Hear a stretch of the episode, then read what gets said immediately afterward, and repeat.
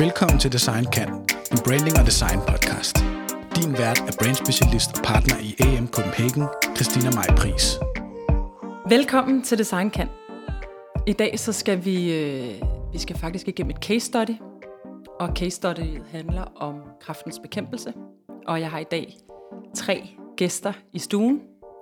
Jeg har Eva Få Brun, som er, øh, hvad kan man sige, øh, brand ninja, var det det, vi blev enige om? Det var et Brand godt, ninja. øh, øh, du har arbejdet med marketing og branding hele dit øh, professionelle liv. Og Katrine As Poulsen, chef for kommunikation og organisationsudvikling hos Kraftens Bekæmpelse. Øhm, og så har jeg Lukas Fisker med, som er associeret partner og senior designer inde hos AM, og har været der i en del år efterhånden. Jamen, det er noget nyt det her, så vi skal, vi skal til at tale om øh, processen helt indenfra. Hvordan, øh, hvordan foregår sådan et designprojekt her? Der er mange, der, der sidder derude, enten skal have lavet et designprojekt, har været igennem et, et større design-branding-projekt, øh, eller i det hele taget bare er nysgerrig på, øh, hvad foregår der inde bag linjerne, når sådan et projekt her bliver formet. Øhm, og jeg tænker, at øh, vi kommer til at lige tale lidt om, hvordan startede det her projekt for kraftens bekæmpelse. Øh, og det, der beder jeg lige dig om at sætte et par ord på det, øh, Katrine. Øhm, og så skal vi ellers i gang med at øh, gå igennem projektet, og det gør vi via fire faser, som hedder Learn, Play, Make, Move, som er de fire faser, vi bruger inden hos AM. Men øh, lad mig simpelthen starte fra begyndelsen af, Katrine. Hvorfor skulle kraftens bekæmpelse have revitaliseret deres brand? Men det skulle vi, fordi vi står midt i en øh, periode, hvor vi er i gang med at omlægge hele vores webunivers. Og ligesom alle mulige andre, øh, tænker vi jo også mere og mere digitalt. Og den design guide, vi havde, og den visuelle identitet, vi havde, var slet ikke givet til at have det her store digitale aftryk, som vi har nu. Derudover så vil jeg sige, at den design guide, vi havde, øh, var hen af plus 10-15 år gammel, og blev overholdt sådan med, med svingende held. Øh, og den var altså også gammel, så jeg kan godt forstå, at nogen ikke synes, at den passede ind til det, de gerne ville. Så vi havde simpelthen fået en skov af forskellige udtryk, og ikke ret meget af det var koordineret, og ikke ret meget af det kunne genbruges på kryds og tværs. Så det var blevet sådan en, et, et virkelig vildt voksende landskab af udtryk, vi havde. Og det vil vi gerne have samlet, fordi det skal være nemt at være frivillig i en organisation som Kræftens Bekæmpelse. Og så skal det altså også være billigt at, at lave design og at lave... Øh, vi har jo rigtig mange kommunikationsindsatser, og jo mere vi kan have et ensartet udtryk, som vi kan genbruge af, jo billigere bliver det også for os. Og så skal det altså bare være bedre. Det skal se enormt godt ud og være givet både til et yngre publikum, et fremtidigt publikum, men jo også til hele den her digitale verden, øh, som vi også jo i, i stigende grad kommunikerer ind i. Så det var et ønske om, at det skal være nemt for frivillige at bruge, fordi vi har mange frivillige, der kommunikerer på vores vegne. Det skal være billigere på sigt, øh, og så skal det bare kunne øh, alt det, vi har brug for i fremtiden. Så det var sådan i virkeligheden vores, vores udgangspunkt for at starte. Ikke? Det var jeres, øh, det var jeres grundtanke. Hvad, hvad, øh, hvad, gjorde, hvad gjorde du så? Nu sidder du som, øh, du har en, en, øh, en kæmpe stor post inden hos kraftens bekæmpelse. Du har både, som sagt, kommunikation, men også hele... Øhm, Hele HR, ja, hele og HR organisationsudviklingsdelen øh, ligger i, i en afdeling hos os.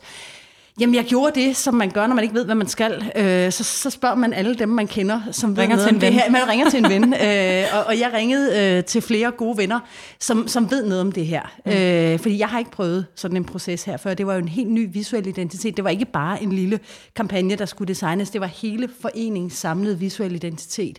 Og det har jeg altså ikke prøvet før. Øh, men så ringede jeg til nogle gode kolleger, øh, som har prøvet det før. Og øh, de havde masser af gode råd til, hvordan og hvorledes man, man gør sådan noget her, og også en masse erfaringer. Jeg læste jo selvfølgelig op på, hvad andre havde gjort, øh, og det jeg ret hurtigt nåede frem til mig selv med, det var, at jeg vil ikke gøre det, som alle andre gør. Fordi det der med at bruge virkelig mange penge på at gå ud og hyre et bureau, som gør det hele for en forfra, det havde vi overhovedet ikke pengene til, og jeg synes heller ikke, det var en rigtig måde. Fordi som jeg kunne høre, de erfaringer, jeg fik, var, at, at man bruger enormt meget tid som nyt bureau på at læse sig ind på strategier og kortlægge og lave analyser og fortælle organisationen, hvem de er, og ud fra det har man en kreativ idé, som man så omsætter til en identitet. Og der synes jeg bare, at med de analyser, vi laver løbende, og den kontakt, vi har til både frivillige og brugere, har vi et relativt godt billede af, hvem vi er. Vi har lige været igennem en værdiproces øh, og lavet en hel masse afdækning i den forbindelse. Jeg tænkte, det skal vi simpelthen bygge videre på. Og så skulle vi have nogen til at hjælpe os med den kreative idé. Og så ledte jeg med lys og lygte efter nogen, der kunne hjælpe os med at oversætte det her. Øh, fordi vi, jeg har ikke nogen i min afdeling, som kan lave visuelle identiteter. Jeg har en knalddygtig grafiker, men, men hele den der pakke mm. havde jeg ikke nogen, der kunne. Og så var der heldigvis en af de gode venner, jeg ringede til undervejs, som pegede mig i retning af, af Eva. Øh, og når jeg kalder hende en ninja, så var hun i virkeligheden en, en reddende ninja, som kom ind øh, i, i vores proces her og kiggede på det, vi havde, og sagde, det der, det kan vi da sagtens bygge videre på. Og som kunne hele det der beredskab, mm. og kunne øh, hele det der, som vi ikke kunne, og samtidig havde en, en super snusfornuftig uh, tilgang til at sige, det der, det kan vi sagtens bruge, og hjælpe os med at lave de her analyser. Så da jeg først fandt Eva, så havde jeg sådan, nu skal det nok gå. Mm. Øh, fordi hun kunne hjælpe mig med at gøre det på en helt anden måde, end, mm. end jeg havde set alle andre gøre det før. Ja, og så kunne hun bygge bro til det bureau, der så skulle komme på præcis, senere hen. Ja, altså, præcis. Og, og, og tale sproget, kan man sige. Ikke? Mm. Hvordan var det for dig, Eva, at komme ind øh, på den måde? Jamen, det, det, var, det var øh, super spændende, og øh, altså, jeg vil sige, at det, det er jo rigtigt, I havde, I havde rigtig mange øh, ting allerede, som man kunne arbejde med. Men jeg synes også, at jeg følte sådan en åbenhed for at sige, jamen, hvordan, altså vi ved godt, vi har noget, men hvad er det egentlig, vi skal søge efter mm. i fremtiden? Så min rolle var i høj grad ligesom at, at øh, og, og dykke ned i alle de her rapporter, som fandtes, og alle de analyser. Jeg er jo et fantastisk stærkt brand. Altså, der er jo, øh, altså i, i alle de rapporter, jeg så, der lå jo øverst oppe på troværdighed og så videre. Ikke? Øh, så det har vi selvfølgelig bygget rigtig meget videre på. Men så stadigvæk sikre, at der var en... Øh, altså prøve at finde de der, om der var nogle huller, øh, hister her, eller nogle ting, som man alligevel skulle fokusere lidt mere på fremadrettet, for at få det her stærkere øh, brand i virkeligheden, og brandudtryk. Øh, så, så, så arbejdet var, var i høj grad øh, funderet på det her med at dykke ned i rapporterne, og så få, få, øh, få set, hvad er det så, vi skal være fremadrettet? Og der vil jeg sige, der har vi jo fået bygget, altså fået kigget ud i fremtiden og sige, hvad er det, hvad er det vi skal have mere af også? Mm. Så, så det her med at kunne ja, altså engagere øh, organisationen, og så så øh, tænke nyt, og, øh, og blandt andet altså, øh, få alle med på, at øh, vi skal være troværdige, og det er rigtig vigtigt, men der skal også lidt mere kant, og der skal lidt mere nytænkning og lidt mere energi ind i brandet. Mm. Øh, og, og, og bygge den rejse, og så være med til selvfølgelig at, at bygge det kreative udtryk. Det var, det var super. super så, så sammen lavede I et brief, og det brief, det var jo faktisk en, en øh, bouillon-terning af alt det, I sidder og taler om her. Det var en form for indføring for de bureauer, der så blev inviteret til møde hos jer, til at forstå, hvor det var, I øh, var på vej hen. Øh, også en, øh, en super seriøsitet omkring, at øh, vi bruger altså nogle penge her, som, øh, som kunne være blevet brugt på alt muligt andet, så der skal virkelig være grundlag for, at, øh, at, øh, at det giver mening, det der bliver lavet, og at det rent faktisk øh, hjælper vores organisation. Så der var sådan en, der var sådan en god seriøsitet over det her brief. Var mm. det, er det en normal måde for dig at arbejde på, Eva, at lave altså så udførligt et brief? Altså vi talte i hvert fald om inden os at det er sjældent set mere, øh, hvad kan man sige, udførligt og sjældent set mere specifikt. Jamen, det er nok et resultat af, at altså, jeg har jo arbejdet med at bygge brands og bygge hele fundamentet.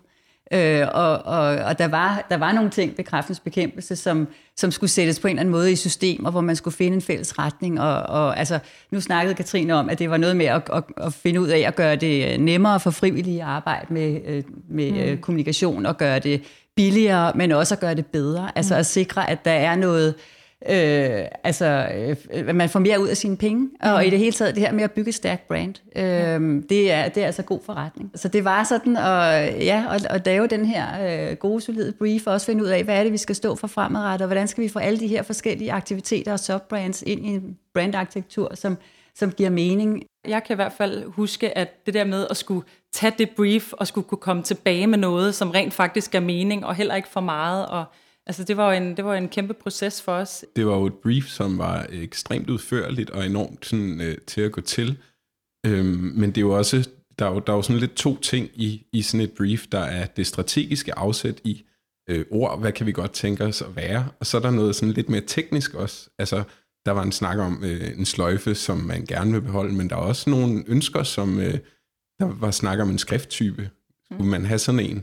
Og det skal vi jo på en eller anden måde få til at gå op og, og prøve at kigge på, øh, hvordan kan vi lave noget, som er nemt. Øh, vi har jo øh, masser af cases på, på, på, på projekter, hvor vi også har lavet en mindre skriftfamilie, øh, som kan rulles ud, og det tog vi med og viste jer for os at vise jer fleksibiliteten af, hvad sådan nogle ting kan være. Mm. Øhm, bare fordi man laver en skriftfamilie til kraftens bekæmpelse, behøves det ikke nødvendigvis at være den helt store pakke. Den kan, mm. Det kan også være noget andet, at man kan lægge øh, øh, kronerne et andet sted. Så vores, øh, ja, vores tilgang til det møde, til det første møde, det var jo meget det her med at vise, inden for de rammer, der var sat, hvordan kan vi så flytte rundt på de her byggeklodser, mm. og hvordan kan vi bruge øh, kroner og øre bedst muligt øh, inden for de rammer. Og det var jo ikke, det, det skal jeg lige høre jeres take på også, men det var jo ikke sådan et, øh, vi kom jo ikke ind i et lille rum med, med fire mennesker. Nej, det skulle jeg lige til at sige. Kan jeg huske, hvor mange mennesker der var ombord? Jeg, jeg kan simpelthen ikke huske, hvor mange mennesker der var, men Nej. der var jo nok en 17-20 stykker, eller jeg kan simpelthen ikke huske det. Nej, der var i hvert fald mange. Jeg ja. tror, vi stillede op med omkring 10. Nå, øh, det var måske 12, jeg kan ikke huske ja. det. Øh, og I kom fire, ja. så vidt jeg husker. Ja. Øh, og og det, når, når du siger det, så sidder jeg og tænker, at det var jo en, en stor del af det, fordi da I kom ind i det rum, var vi jo allerede langt ja, øh, med hjælp af Eva, fordi hun hjalp os med at grave alle de analyser igennem, og det var derfor, vi var ret specifikke i, ja. hvad vi godt kunne tænke os. Øh, og, og i virkeligheden er det måske også en anden måde, end man typisk gør det på. Ja. Men, men for mig var det sindssygt vigtigt fra start af at have bred involvering i øh, foreningen, fordi i en NGO, som vi jo også er, øh, så er der rigtig mange øh, initiale rundt omkring, og, og, og de gør sgu tingene. De går ikke og venter på, at der kommer et brief på, hvordan de må bruge sløjfen eller noget andet. De gør bare noget. Mm. Øh, og, og det skal de også gøre, og det er rigtig godt, men det var jo også en af grundene til, at vi havde den her vildt voksende urskov af, af udtryk. Og jeg var godt klar over, at hvis jeg skal gøre noget ved det, eller vi skulle gøre noget ved det som forening, så var der nødt til at være bare inde på, at hey, mm. det vi gør, det er fedt. Øh, så vi havde jo fra start af rigtig mange afdelinger involveret i det her arbejde, og, og, og det vi nåede frem til med briefet, var jo input alle steder fra. Så til gengæld brugte vi, vi brugte tid inden på at mødes. Da vi så var færdige med møde, så var vi jo ret præcise i dem. Det er det mm. her, vi gerne vil. Mm. Og så kunne vi gå videre. Øh, og det er jo nødt til at være relativt styret, når man gerne vil have en bred organisation med sig øh, hen i mødet med nogle eksterne, som skal mm. udfordre en på en masse parametre. Ikke? Men jeg vil sige, at der var to ting, der har været markant anderledes ved det her projekt fra starten af, som jeg også synes er vigtigt at pointere, som også er noget, vi ligesom øh, i hvert fald taler med, med andre kunder og potentielle kunder om. Det har været en kæmpe, og det, kan vi, det kommer vi selvfølgelig tilbage til flere gange, det har været en kæmpe fordel for os som bureau at have en, en Eva i midten, kan man sige. Mm. Altså en, der både bliver lidt integreret med vores team, forstår sig på sådan et designprojekt, og så øh, at have dig, Katrine, som ligesom har givet, hvad kan man sige, givet øh, Eva mandat for det her, men også at du har hele den her HR-del ved dig, hmm. hvor man kan sige, at der er mange, der sidder på kommunikation eller marketing, som måske ikke er lige så færme til at få øh, inkluderet folk. Den sidste ting, hvordan, altså i forhold til det her forarbejde, inden vi gik i gang med den egentlige proces for, for øh, hvad kan man sige, samarbejdet med os, øh, Hvordan valgte I de her folk til, til den her design, designudvalget? Altså jeg ved godt, det har jo været, det har været ledere inden for de hver, hver af afdelingerne osv., men hvis folk havde lyst til at byde ind, var de så velkommen, eller hvordan, hvordan øh, kommunikerede det ud i organisationen, da I skulle i gang med det her projekt? Der, der har vi jo ikke rigtig været til stede. Altså jeg spurgte ud i vores chefgruppe, hvem de ja. havde lyst til at, øh, at byde ind med fra afdelingerne, så vi fik masser af dem, der sad med hands on rigtig meget fokus jo selvfølgelig på vores frivillige. Dem, der håndterer vores frivillige, fordi de skal bare have nogle skabeloner og nogle værktøjer, som er super nemme for mm. dem. Og alt har været bygget ud fra, det skal være nemt for vores frivillige. Øh, så, så det var sådan første sted at kigge hen og sige, det skal vi i hvert fald have dækket af.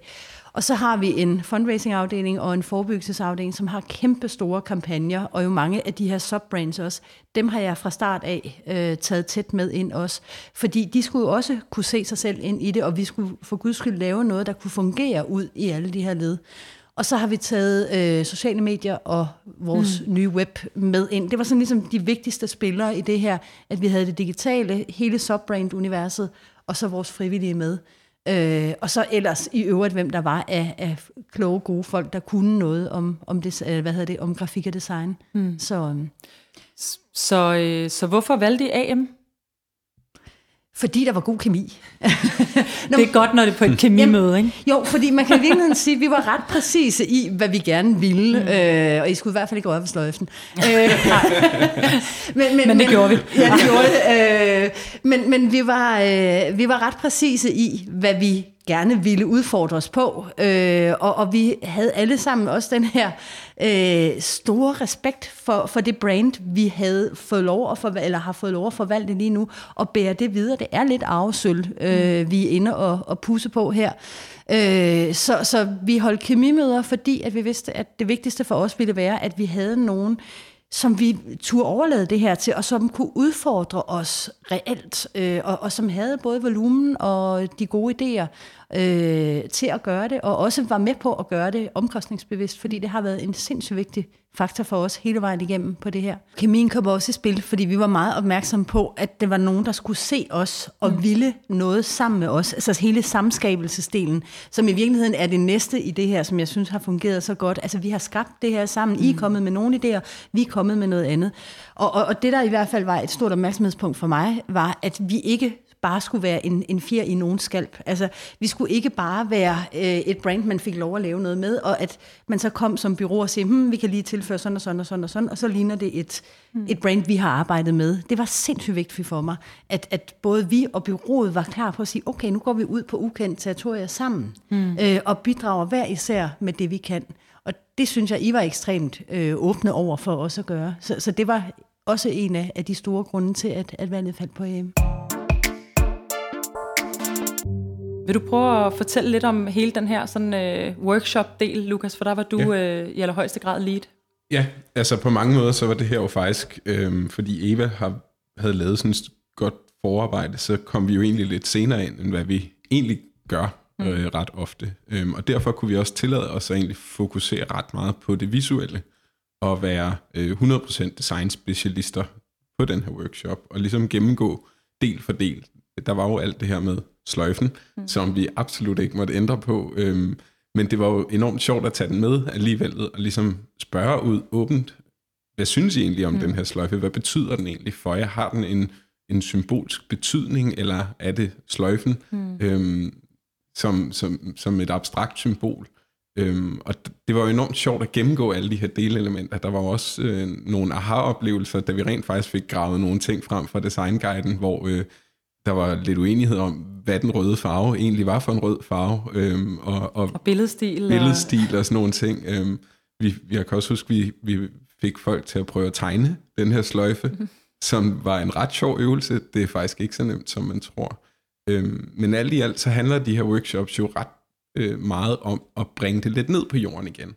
Mm. Og prøve at snakke lidt om, hvad, øh, hvad sidder alle med hver især af ønsker, og det virker måske meget kaotisk, når vi afholder de her workshops, og det er sådan en stor post-it-leg. Vi var også vi mange mennesker igen. Nu vil jeg ikke udtale mig om antal, for jeg kan slet ikke... Øh, men vi var der rigtig mange mennesker, kan jeg huske. Ja. Der var mange post-its. Ja, der var virkelig der var mange post-its. Mange post-its. Men, men der var jo enormt mange øh, helt relevante bekymringer, som en skrifttype.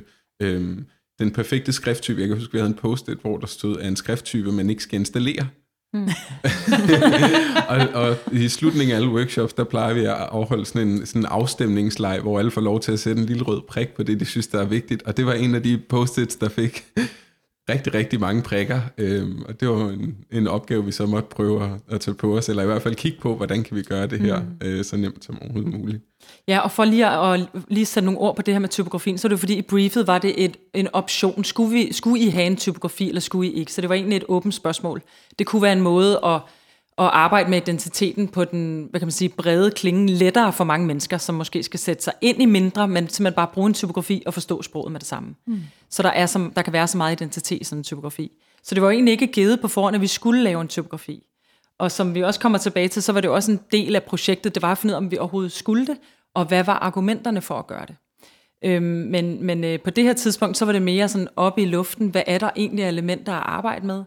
Hvad er det for nogle elementer, I har brug for at være crucial, for at I kan løse jeres arbejde i det daglige, for at alle de øh, frivillige kan løse deres arbejde i det daglige, og så videre, og så videre. Så det var jo sådan en, øh, det var sådan en brain workshop, hvor alle egentlig fik noget at sige, og alle egentlig fik øh, åbnet op for sluserne i forhold til, hvad der virkede og hvad der ikke virkede. Mm. Men det er også det, det er enormt vigtigt for at forstå organisationens behov på en eller anden måde, for at vi ikke vi kan jo lave design, som er gudsmukt, og som vi kan hyre designer ind til at eksekvere på.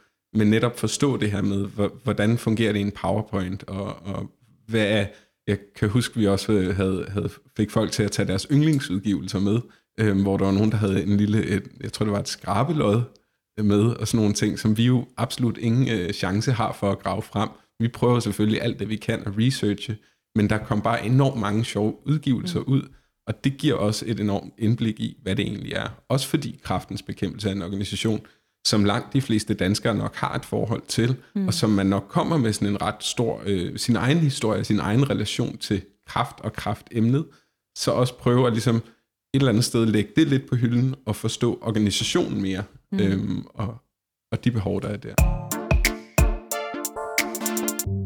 Næste, næste fase er, øh, er play. Og play hos, øh, play hos os er der, hvor at vi ligesom øh, åbner, øh, åbner helt op for sluserne, tager alt det materiale, vi har researchet os frem til, alt det materiale, som I har givet os, alt det, som vi har skabt i fællesskab, og så alt det, som I allerede har skabt, før vi overhovedet kommer på banen, øh, og skal til at omsætte til et eller andet.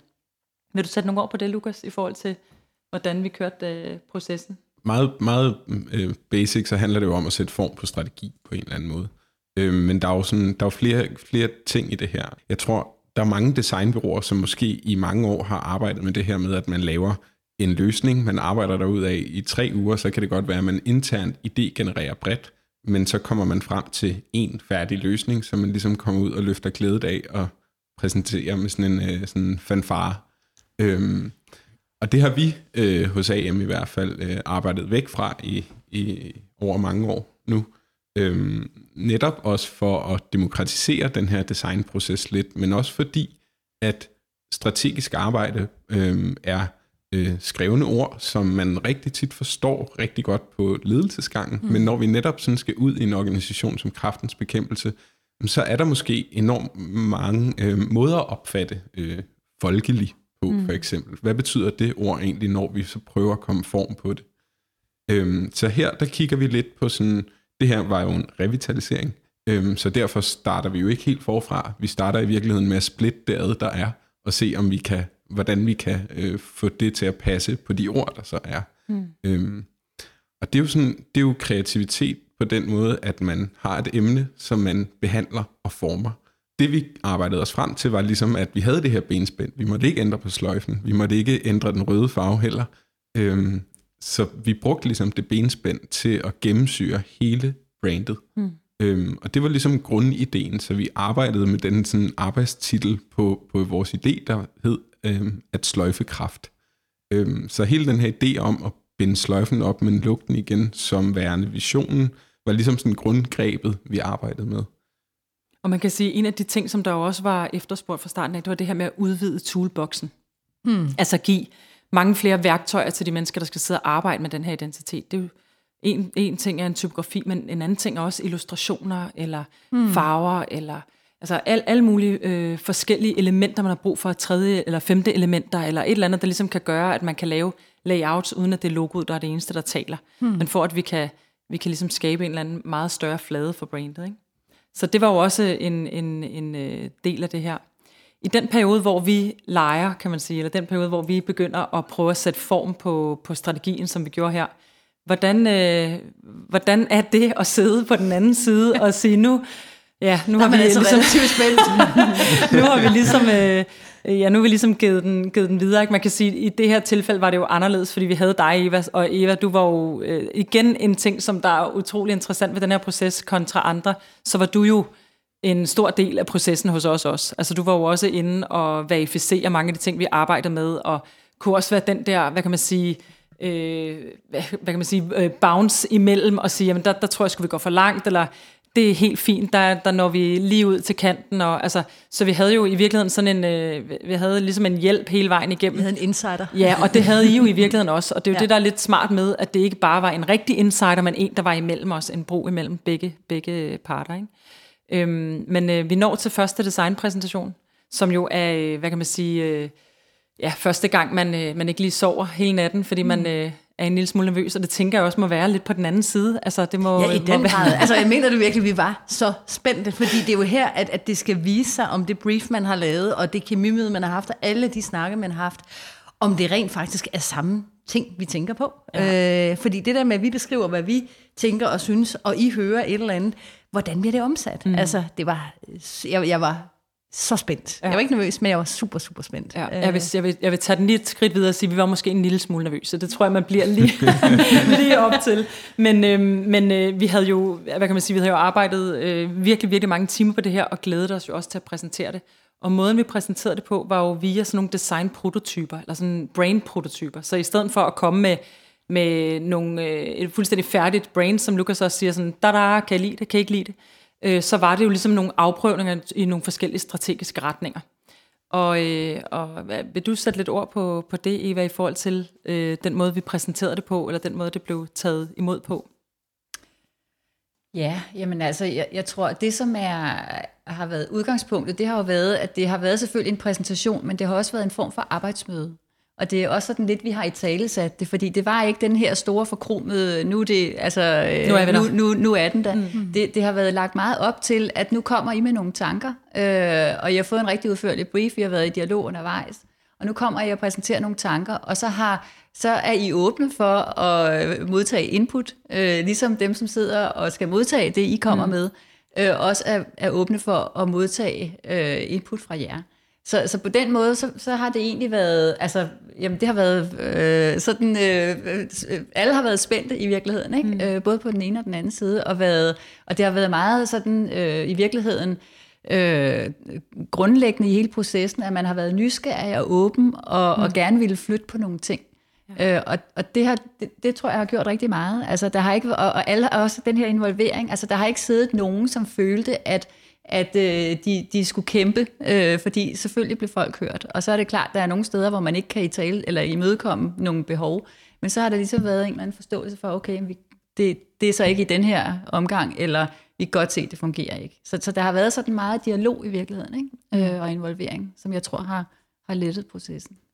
Og så vil jeg også sige, så kom I altså også med en god idé. Altså det kan godt være, at der ikke var for far, mm. fanfare, der, men, men der var alligevel øh, et vist element af det, fordi I kom jo og præsenterede en fuldstændig bærende idé, nemlig det der med at bruge sløjfen og formerne i sløjfen til at lave typografien ud fra, og lave vores ikoner og alt det her ud fra. Og jeg havde sådan, da jeg så det der, så tænkte jeg, den er der. Altså, ideen er så gennemtænkt, mm. fordi det, altså, og, og jeg ved godt, at I rentegnede vores sløjfe, selvom vi sagde, I ikke måtte. Øh, det gjorde men I bare en lille smule slankere. Jamen det gjorde I nemlig, og det var simpelthen så smukt, og det var rigtig fint set. Og i virkeligheden, når vi sagde, at I må ikke røre ved sløjfen, så er det fordi, I må ikke røre ved det, der er dyrbart for os. I må ikke røre ved vores troværdighed, ved vores særkende, ved, ved det, der er så meget ikonisk kræftens bekæmpelse.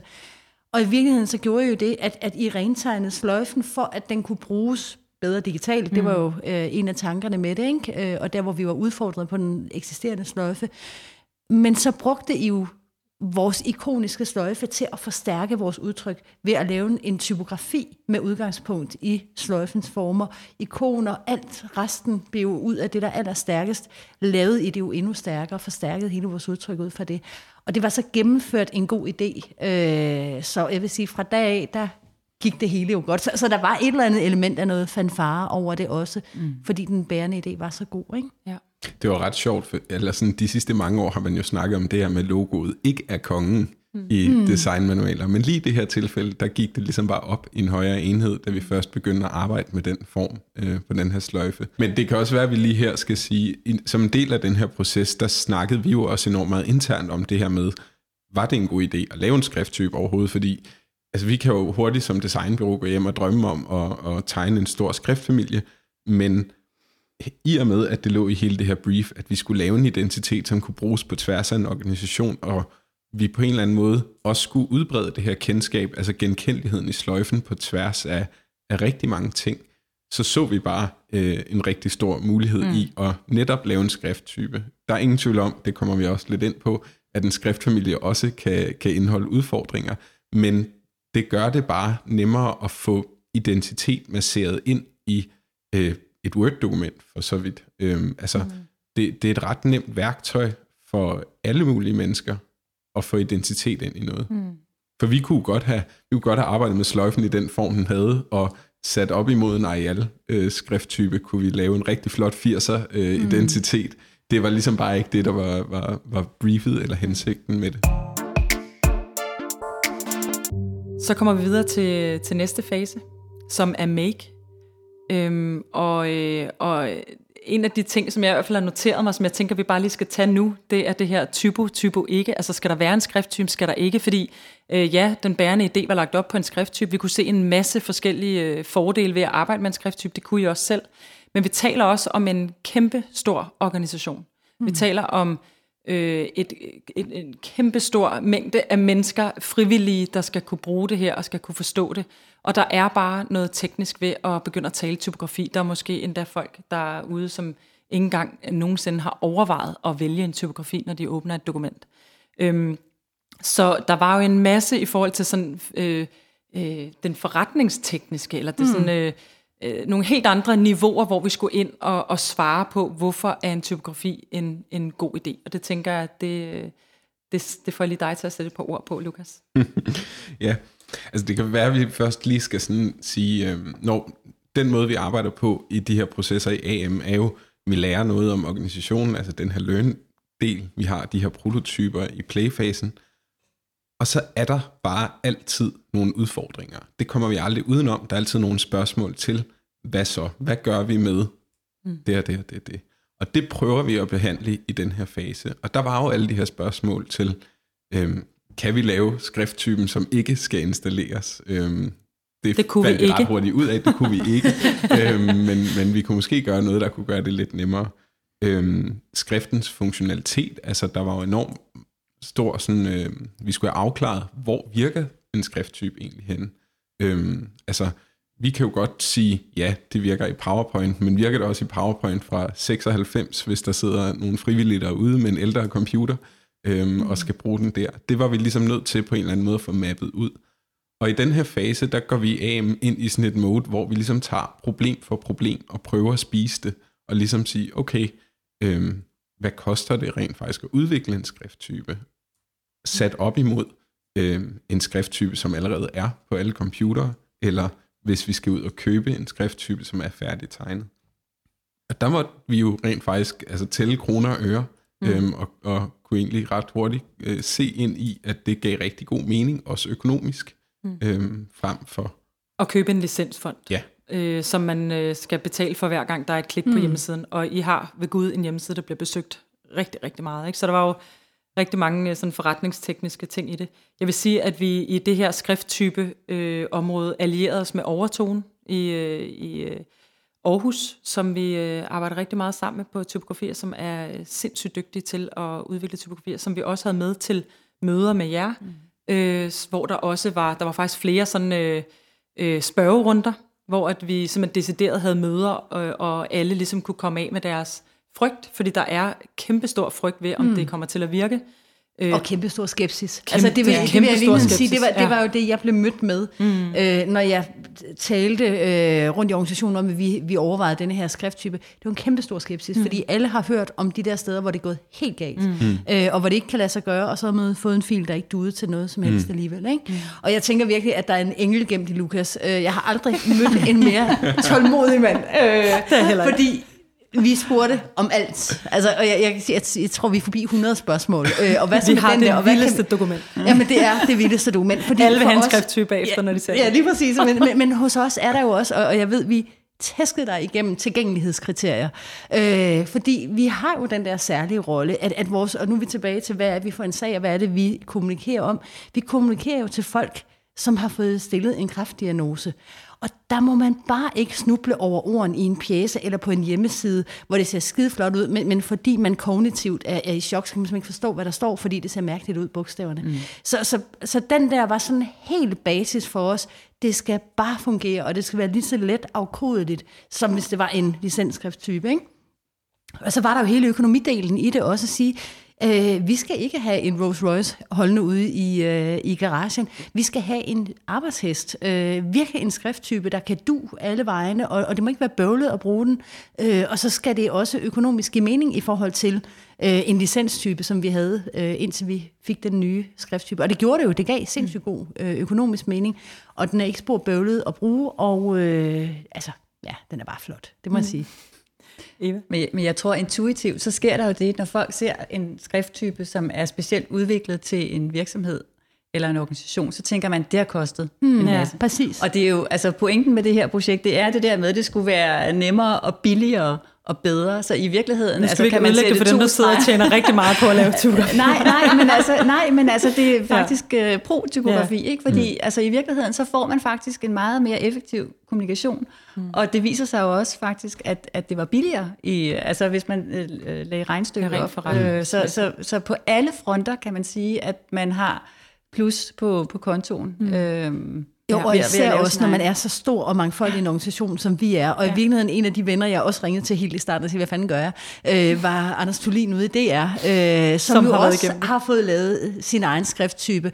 Og, og jeg vil nok sige, da jeg så, hvordan det kan være med til at fagne det kæmpe mangfoldige univers, som mm. DR jo også er, med en klar genkendelighed, fordi man har et, et udgangspunkt i samme skriftfamilie der var jeg altså rimelig overbevist om, at, at det kan godt være en rigtig god mm. idé for os, med, med det kæmpe mangfoldige univers, vi også har. Ikke? Og så har teknologien været med os, så det er også mm. blevet, skal man lige, lige øh, holde fast i, fordi for 10 år siden var det ikke lige så nemt at arbejde med skrifttype, som det er nu. Mm. Øhm, også i forhold til, øh, hvordan man kan embedde tingene i PowerPoint og skabeloner, og det kommer vi tilbage til, i forhold til, hvordan man så implementerer det. Men der er i hvert fald også sket noget der, som har gjort det, det nemmere at arbejde med. Ikke? Og så var Lukas jo også ude og øh, helt ude i det mørke Jylland et eller andet sted, tror jeg, øh, forskellige steder ja. rundt omkring i, i Danmark, hvor du mødte ind til folk og testede det her, altså inde i forskellige igenbutikker, øh, mm. og talte med folk, som ved Gud aldrig havde øh, øh downloadet en, en øh, typografi før. Og det gjorde vi jo for at være sikre på, også for igen at vise over for jer, at selv folk, der øh, måske øh, bruger deres computer en gang om ugen, og ellers så bare står i, i, i en genbrugsbutik, mm. også øh, kan bruge det her og faktisk øh, forstå det og, og få det ud over rampen. Ikke? Så det var jo super vigtigt for os, at vi også kunne, kunne vise, at det var tilgængeligt. Og det var i virkeligheden en af de ting, vi snakkede om helt tilbage fra vores kemimøde. Ja. Netop den der med at brugerteste. Ja. Altså, og, og det har vi virkelig insisteret på hele vejen igennem. Det, skal, altså, det kan godt være, at vi tænker det godt, ja. men det skal simpelthen stå sin prøve derude. Ja. Øh, og hvis vores frivillige kan bruge det, så er det fint. Øh. Men det var jo også, udgangspunktet for at tage afsted, var jo egentlig sådan lidt teknisk øh, minded. Altså formålet med at prøve at teste af, var at se, virker det egentlig også ude mm. hos de frivillige. Skal det installeres? Men da vi, egentlig tog, da vi så tog afsted, og vi havde lavet den her prototype på skrifttypen og på en, en, en lille Word-skabelon, øhm, og, og fik de her frivillige til at åbne den, så fik vi jo også bekræftet glæden ved det. Altså det her med at få en skrifttype, øhm, som de kunne bruge, og som de kunne genkende, og de kunne begynde at se de her små sådan, detaljer i det her lidt særlige G, vi har tegnet, og nogle udløb i bogstaverne, og rent faktisk sådan, de synes, det var fedt mm. at skrive med. Så var der en anden øh, stor, øh, øh, hvad kan man sige, en stor darling, men som selvfølgelig heller ikke skulle ændres, og det var jo rimelig i talsat fra starten af, der vi kan ikke, vi skulle ikke ligesom ud og gøre blå, vel? Altså, mm. den røde farve var rimelig, øh, øh, hvad kan man sige, grundlæggende. Men, øh, men en af de ting, som jo kom frem i processen, det var, at der ikke fandtes nogen rød farve. Der mm. fandtes rigtig mange røde farver, så jeg kan huske, hvor mange vi kom op på, da vi begyndte at kigge alt materiale igennem, fordi øh, ja, øh, alt fra alle digitale platforme til, til alle de trygte materialer, vi fandt, så, så tror jeg, vi var oppe på, nu tør jeg igen ikke at sige nogen tal, men det var i hvert fald øh, på den gode side af 10 øh, forskellige øh, øh, koder af rød. Så det var jo også øh, en, det, en stor proces, bare at finde den helt rigtige farve. Men det er jo også, når vi snakker om det her med udfordringer i forhold til en skrifttype, Altså prøv at implementere en farvekode på tværs af en så stor organisation. Mm. Det er nok heller ikke, øh, altså der støder vi nok ind i de samme udfordringer. Øhm, så det handler også om at indsnævre en gang imellem. Så varierer en rød farve, det vil den gøre. Øhm, I og med, at vi har sådan nogle digitale værktøjer, hvor man har sådan et øh, farvevælgerværktøj i nogle programmer, hvor man lige siger, jeg henter den, der er brugt mm. derop, så breder paletten sig ligesom bare ud over år. Så formålet var egentlig ikke at redefinere den røde farve eller opfinde en ny farve. Det var ligesom at sige, det er den her, vi indsnæver til, sådan så vi kommer lidt tilbage til mm. et udgangspunkt. Ja, og så hele toolboxen, som jo også er i den her make-periode. For nu har vi, øh, når vi har øh, haft første præsentation, eller de første præsentationer, hvor vi er blevet enige om en retning, så kommer hele den her øh, snak om, hvad er det så for nogle materialer, I skal have i jeres toolbox en af de ting, som, øh, som vi udviklede, som også var ret særligt for jer, det var, at vi lavede sådan en, øh, en øh, hvad kalder vi den, farve øh, generator, eller vi lavede i hvert fald sådan en lille oh, color øh, engine. en øh, far, farve engine, som, øh, fordi I ville gerne have rigtig mange farver, men det var også super vigtigt øh, i forhold til, at det skal være tilgængeligt igen, som, som var øh, helt øh, top of mind hele tiden, at de farver, vi så brugte oven på hinanden, havde en god kontrast i sig. Og der var et af, et af hvad kan man sige, problemerne jo, om kan folk sidde og kombinere de her farver, og vil det blive en super teknisk måde at skulle forklare folk på, hvordan de her farver de skal virke. Og der, øh, der kom vi frem til sådan en farve... Øh, øh, maskine, hvor man ligesom kan vælge en farve, der så vælger en, øh, en, øh, øh en farve, der ligesom kan bruges sammen med, hvor der er ordentlig kontrast i forhold til tekst og sådan noget. Så der var jo alle de her mellemfaser inde i, i den her øh, toolbox-udvikling, også i forhold til at få lavet illustrationer, og i forhold til at få lavet ikoner, og, øh, og man kan også sige, at hele den her make-fase kommer, øh, en af de største ting, det er øh, brandhierarkiet, eller arkitekturen, som du også nævnte i starten, Eva. Kan du sætte nogle ord på det? Fordi det har jo været virkelig, øh, igen topper for mig det her projekt, at så stor en organisation med så mange øh, medspillere, både helt tæt på øh, kernen, men også øh, længere ude for organisationen, der er jo et eller andet form for hierarki, som der skal tænkes på. Mm. Jamen det tror jeg var, var noget af det, som lå helt tilbage i strategien. Ikke? Mm. Altså at vi har jo et, øh, at, at gøre med et brand, der, er, der har så mange forskellige målgrupper øh, og stakeholders og aktører og projekter og altså dimensioner. Så, så det her med at lave et meget stærkt masterbrand, som er tydeligt mm. øh, på rigtig mange områder, det var, det var utrolig vigtigt, men det var også øh, virkelig, øh, virkelig vigtigt for os at sikre, at man i de tilfælde, hvor man har nogle målgrupper eller nogle aktiviteter, som, som bare øh, stikker lidt ud fra, fra masterbrandet, eller hvor folk for eksempel ikke motiverer sig kræftsagen på samme måde, som, som dem, som, som mm. man taler til, når de er flest.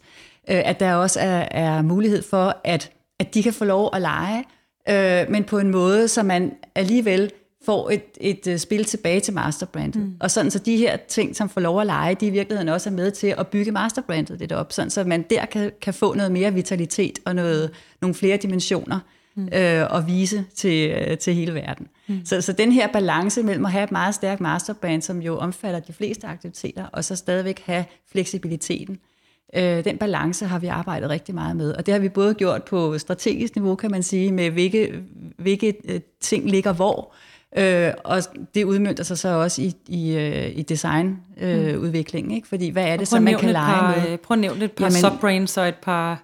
Jamen, der er jo for eksempel øh, Støt Brysterne, mm. øh, som er et øh, kæmpestort og meget, meget kendt subbrand, øh, og som skal have lov at leve på sin, øh, sine betingelser. Øh, og så er der sådan noget som øh, Solkampagnen, som er et, øh, et brand, man i virkeligheden deler med, med Trykfonden, og hvor man jo ikke har fuldt ejerskab. Og så er der nogle... Øh, knækcancer. Så er der knækcancer, som også er et øh, associeret øh, mm. brand. Ikke? Men altså, man har kræfter ikke for børn, og støt brysterne, og, og sådan nogle, øh, sådan nogle subbrands, mm. som, er, som man ejer 100%, og som lægger sig ind under kræftens bekæmpelse hatten, og er ret tæt på masterbrandet, men skal have lov at lege. Og så har man en, en tredje kategori, som er partnerskab, og så har man mm. faktisk også en fjerde, hvor kræftens bekæmpelse slet ikke rigtig er synlig. Så, så den der opdeling og dimensionering har vi, den arkitektur, har vi øh, beskæftiget os med. Og der synes jeg i virkeligheden, altså når jeg kalder Eva for en ninja, øh, så, så er det jo igen, altså det der med at få en udefra, som virkelig, virkelig kan det her til fingerspidserne, og som netop har brugt et helt liv på at professionalisere sig inden for noget, som jo, øh, vi er jo masser inde i kræftbekæmpelse, vi har jo ikke professionaliseret os inden for det her, vi ved jo ikke det her, øh, som, som Eva ved, og hun kan komme med sit kendskab, og fordi hun er med i, i hele processen her, kan hun komme og udfordre os på noget. Fordi den urskov af ting, øh, der er opstået, inden vi gik i gang med det her projekt, er jo også fordi, at, at vi er jo en organisation, som så bliver vi projektfinansieret af det ene og det andet tredje, så opstår der, hver gang man har et projekt, jamen gud, så skal det have sin egen identitet. Øh, og den der urskov af ting, der opstår ud ved det, der kunne Eva altså komme fordi hun havde et nært kendskab til os med en indføling og en forståelse for, hmm, det, jeg kan godt forstå, hvorfor det er opstået på denne her måde, men nu udfordrer jeg lige fagligt på det, fordi mm. hvis man kigger på det strategisk, så sådan og sådan og sådan og sådan. Det har været vildt gavnligt for os øh, at blive set på med de der kærlige, men faste øh, øjne øh, fra en delvis ekstern, fordi Eva har jo været meget hos os øh, i, i løbet af det her år, der er gået, og, og forstår jo hele organisationen og ser øh, den med alt, hvad der er godt ved den, men, men er jo stadigvæk så ekstern, så hun øh, på en meget, meget fin måde har kunnet udfordre os, og også se igennem alt, hvad der er af, jamen, i vores afdeling sådan og sådan, og i vores afdeling sådan og sådan. Det har virkelig, virkelig været en kæmpe hjælp i det her. Øh, at have den der bro også på der, ikke?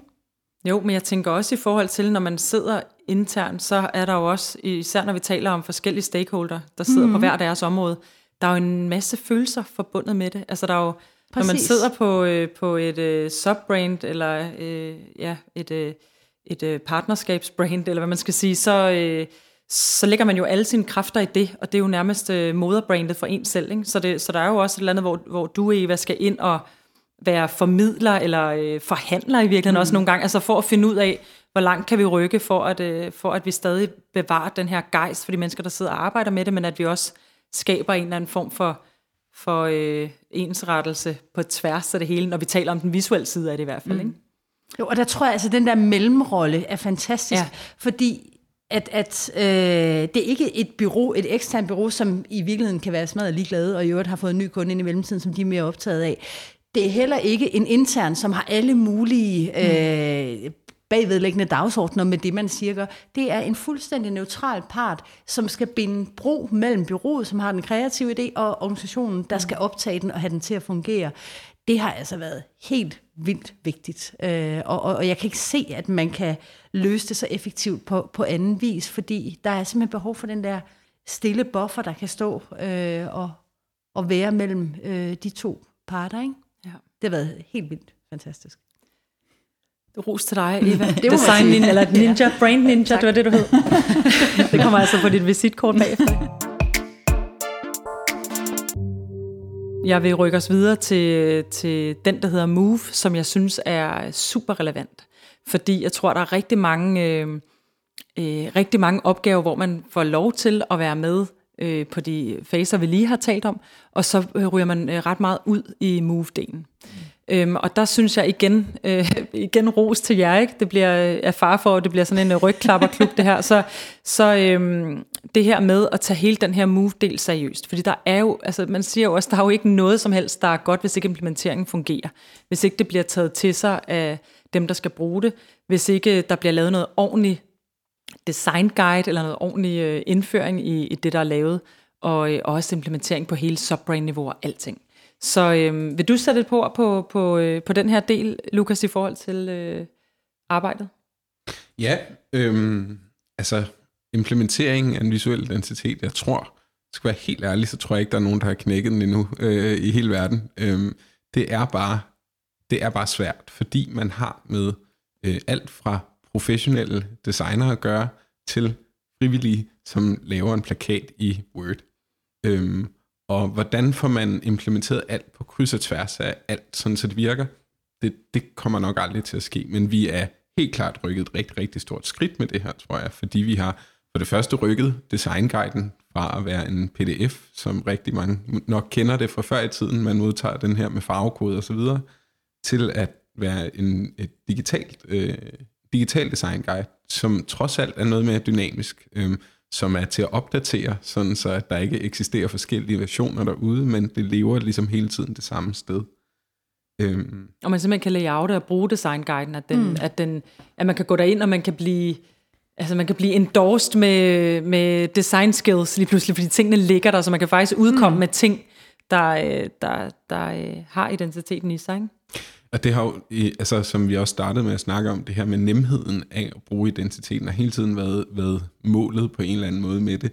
Selvfølgelig skal det også være smukt og, og, øh, og på den måde leve æstetisk, men det har også bare været rigtig vigtigt, at vi får skabt noget, som kan bruges i praksis, og der kan det her univers, vi har skabt digitalt også øh, øh, hjælpe rigtig meget, fordi det er der skriften ligger, det er der farven ligger, alt ligger ligesom der tilgængeligt, og man kan øh, udgive ting, man kan, vi kan give nye ting og opdatere det hele tiden øh, på en måde, sådan, så det får et videre liv også. Mm. Jo, og jeg tror i virkeligheden også hele det der brug, eller hvad hedder det, fokus på brugeren til sidst, slutbrugeren, hvor man kan sige bare sådan en lille ting, som at vi har lavet en PowerPoint, vi har lavet en, en nem version øh, til, til folk, der ikke er særligt designkyndige, og som bare lynhurtigt skal kunne lave en flot PowerPoint og så har vi lavet en avanceret version til dem, der virkelig gerne vil prøve at lege og flytte og gøre ved. Ikke? Så vi har sådan hele tiden haft slutbrugeren i, i fokus, da vi lavede det her. Og i virkeligheden er vi helt tilbage til kemimødet. Det var også en af de ting, vi kiggede rigtig meget efter.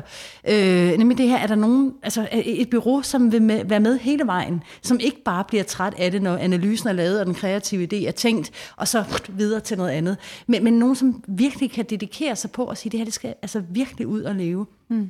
Og jeg tror i virkeligheden, når vi snakker om den der værktøjskasse, som har været enormt vigtig, og, og som også i alle faser jo er noget af det, vi har snakket rigtig meget om, fordi vi er en stor, mangefacetteret organisation, så har vi brug for en stor værktøjskasse.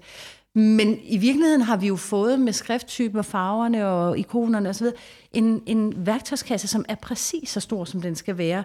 Øh, og, og jeg har det meget sådan, hvis man har det strategiske blik for oven, altså hvis vi alle sammen kigger det samme sted hen og ved, hvor vi skal hente tingene, hvorfor det ser sådan ud, og så nede i bunden har værktøjskassen, så kan man godt i det, altså man har strategi og taktik, det er ligesom de, de to lag, der er defineret, så inde i det operationelle rum, der kan man jo kigge op, hvor er det, jeg skal hen, og så kan man hente værktøjs, øh, værktøjerne nedefra, og så kan man simpelthen lave noget, altså man kan give meget stor frihed inden for mm. det operationelle rum, hvis bare man tager fra den samme værktøjskasse og kigger strategisk det samme sted hen.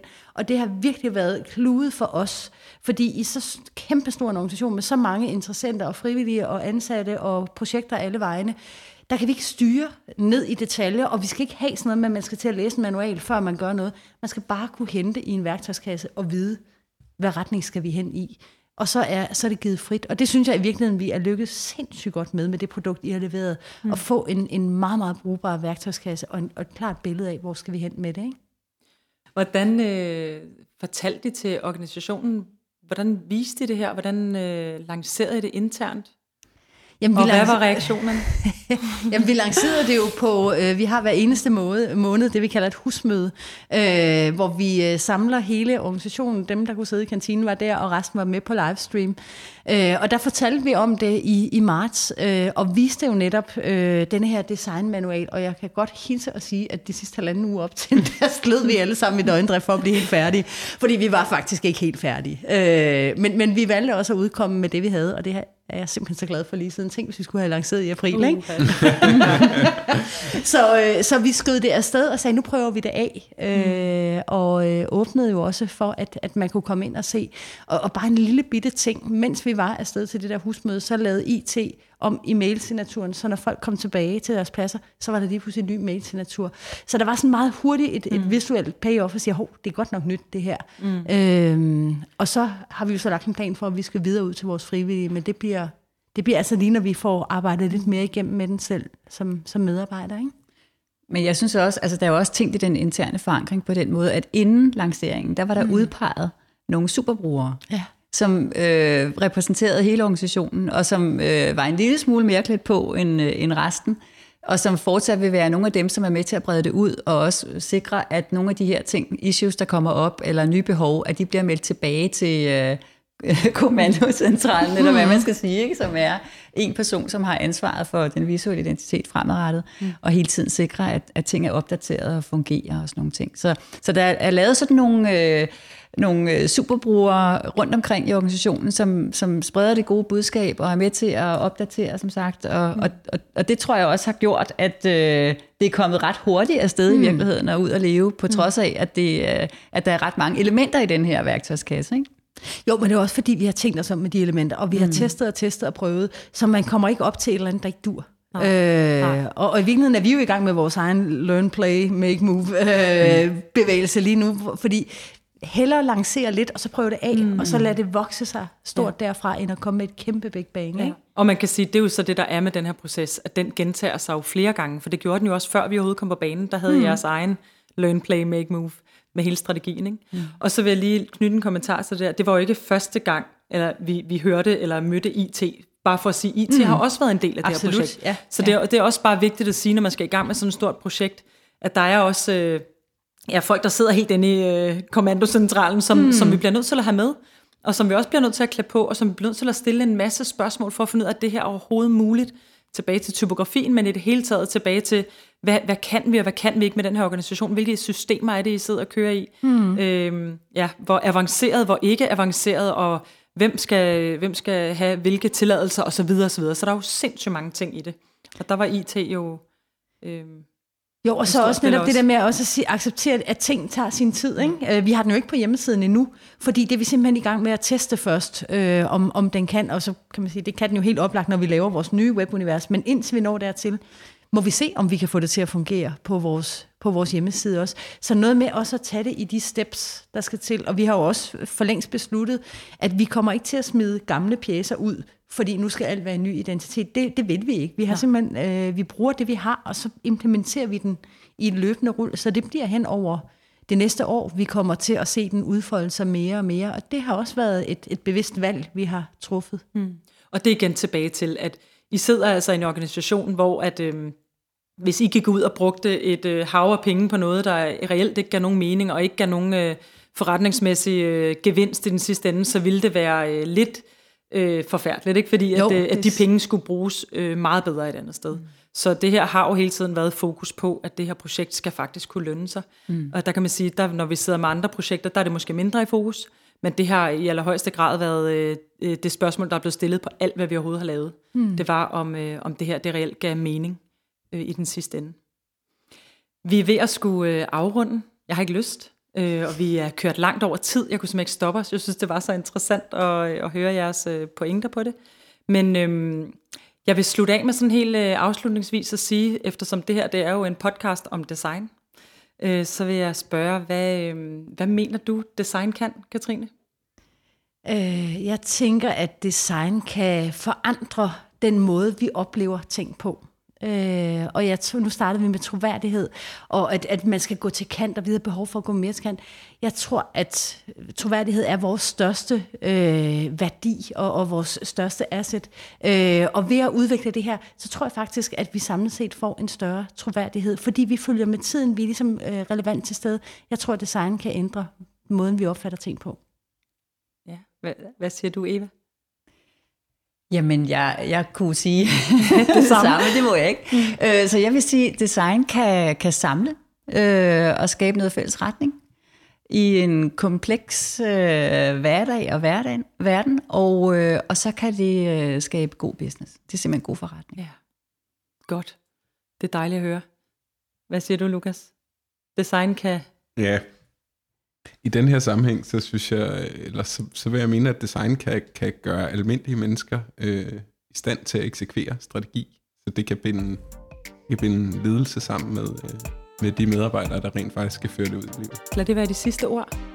Tusind tak, fordi I gad at give jer tid til at fortælle om det her. Og tak for samarbejdet, Selv tak. som øh, jo Selv tak. fortsætter heldigvis. Men øh, tak, fordi I ville komme i dag. En fornøjelse, tak. Tak fordi du lyttede med på podcasten Design Camp. Gæsterne var Eva Fogh Brun, Katrine As Poulsen og Lukas Fisker. I kan følge podcasten på Designkants hjemmeside eller Facebook-profil, eller på AM Copenhagens Instagram. Afsnittet er optaget, klippet og mixet af Tobias Pedersen. Jeg håber, vi høres ved i næste afsnit, hvor jeg igen vil udforske alt det, design kan.